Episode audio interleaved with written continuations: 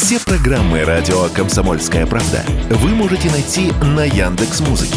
Ищите раздел вашей любимой передачи и подписывайтесь, чтобы не пропустить новый выпуск. «Радио КП» на «Яндекс.Музыке». Это удобно, просто и всегда интересно.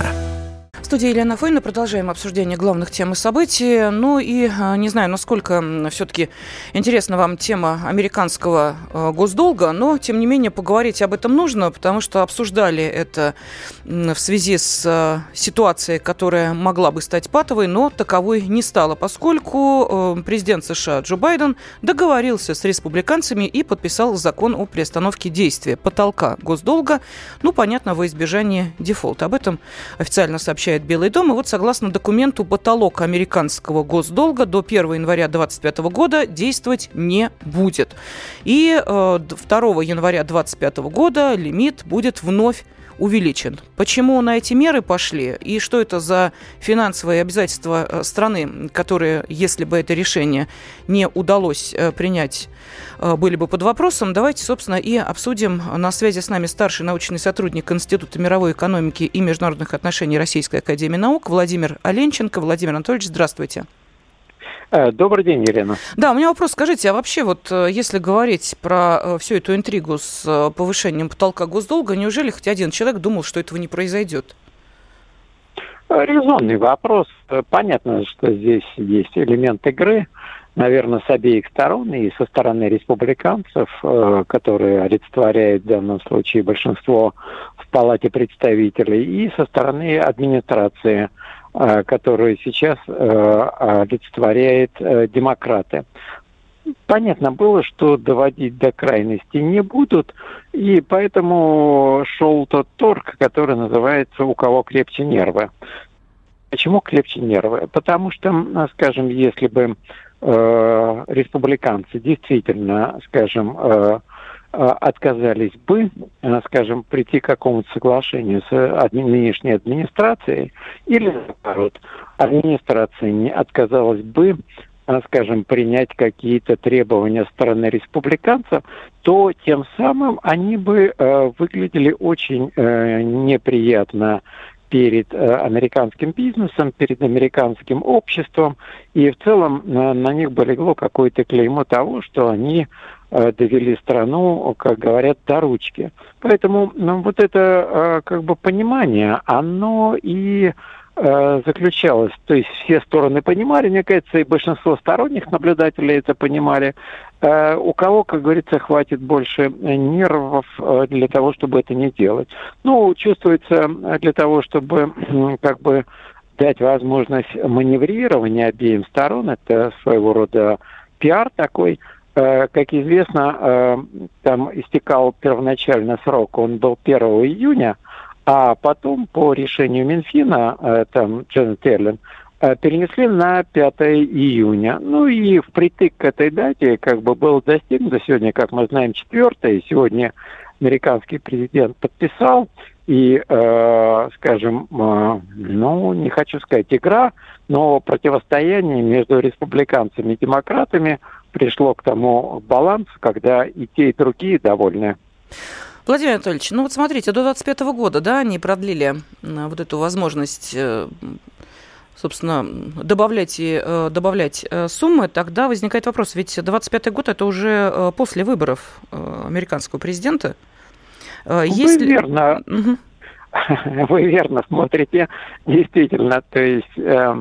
как говорится, это заботы будут уже других, скажем так. Там 25-й год, смотрите, 24-й год, это, то есть следующий год, выборы президента. А согласно такому графику или логике выборов в Соединенных Штатах Америки, в 25-м году будут перевыборы в Конгресс. То есть не в Конгресс, а в Палату представителей.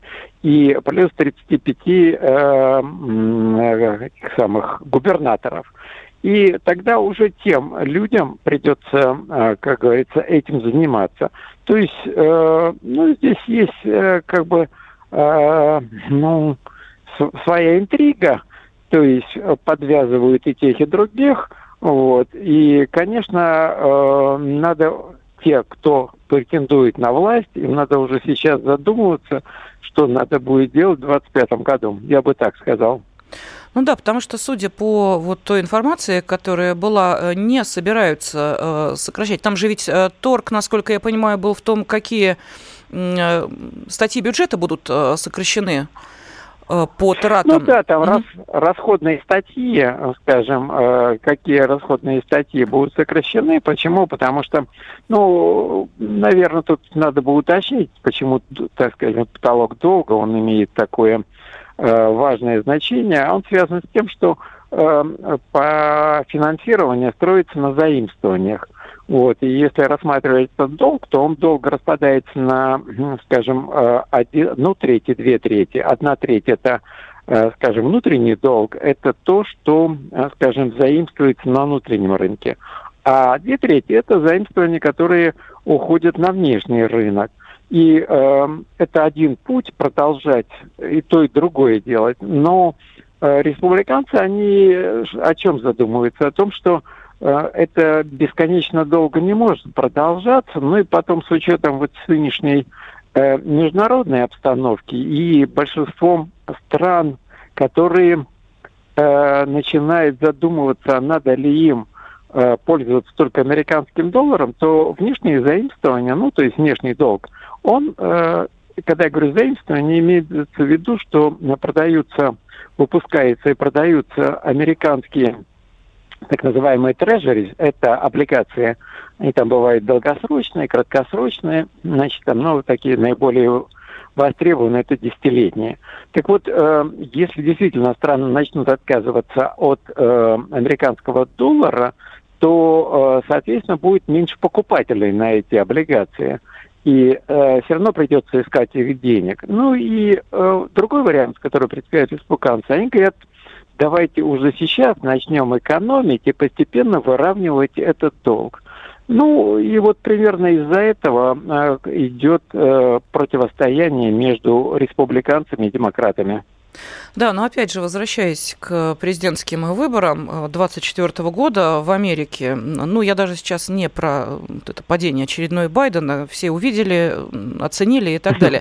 Я говорю именно о, собственно, внутренней ситуации в Америке, когда сокращаться будут расходы именно на социальные программы, а военная программа по-прежнему, насколько я понимаю, будет в приоритете.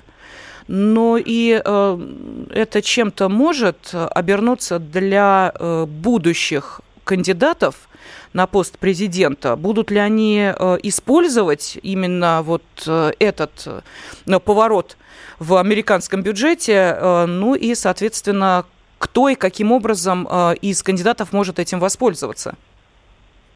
Вы знаете, да, действительно, я думаю, что это тот вопрос, который будет такой, регулярно и постоянно находиться в центре внимания, предвыборной программы и выборной программы американского президента.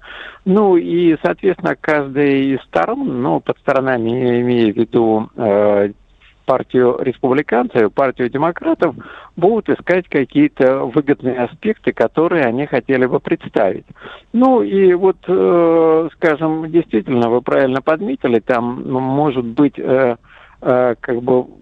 сокращение социальных расходов. Но, с другой стороны, кто-то скажет, что крупный бизнес он приносит больше доходов налоговых. То есть здесь вариантов для маневрирования и пиара остается достаточно много этого и времени, и пространства. Поэтому я думаю, что американская модель экономики и американская модель взаимоотношений, она особая такая. То есть ее, наверное, нельзя измерить инструментом, европейским, нашим, китайским или индийским. И, конечно, надо внимательно следить, как эта модель может меняться. Ну, пока каких-то признаков такого изменения нет, наверное, они будут ее и придерживаться. Да, ну не случайно я говорила о кандидатах. Тут небольшой скандал такого местного значения произошел, когда кандидат в президенты США от республиканской, кстати, партии, небезызвестная Никки Хейли, в общем, ну, человек довольно жестко высказывающийся по отношению к России, вдруг неожиданно заявила о том, что есть необходимость объединиться с неевропейскими странами, и перечислила эти страны. Значит, она сказала следующее, это я просто для наших слушателей. Вы видите, что Саудовская Аравия заключает сделки с Китаем, и это нехорошо для нас. Нам нужно, чтобы они были с нами, и поэтому нам нужно объединиться с другими, Россией, Австралией, Японией и Израилем, сказала Никки Хейли. Но после этого тут же ее пресс-служба сказала, что она просто оговорилась, Россию из этого списка вычеркиваем. Ну так что, оговорилась? Вы знаете, здесь несколько можно сделать для себя выводов. Один вывод можно сделать о том, что американские политики, они, скажем, живут одним моментом, и они пленники звонкой фразы, пленники, скажем, каких-то кратковременных лозунгов. То есть не следует от них ожидать какой-то, скажем, такой долгосрочных каких-то заявлений, которых можно будет рассчитывать, что они осуществятся. Вот это один вывод. Второй вывод. То, что озвучила Хейли, я думаю, она озвучила то, как в республиканской партии видят слабые места демократической. А действительно, у демократов к слабым их позициям на данный момент это неустроенность отношений с Россией, неустроенность отношений с Китаем. И республиканцы этим хотят воспользоваться. Спасибо. Владимир Оленченко был на связи с нашей студией.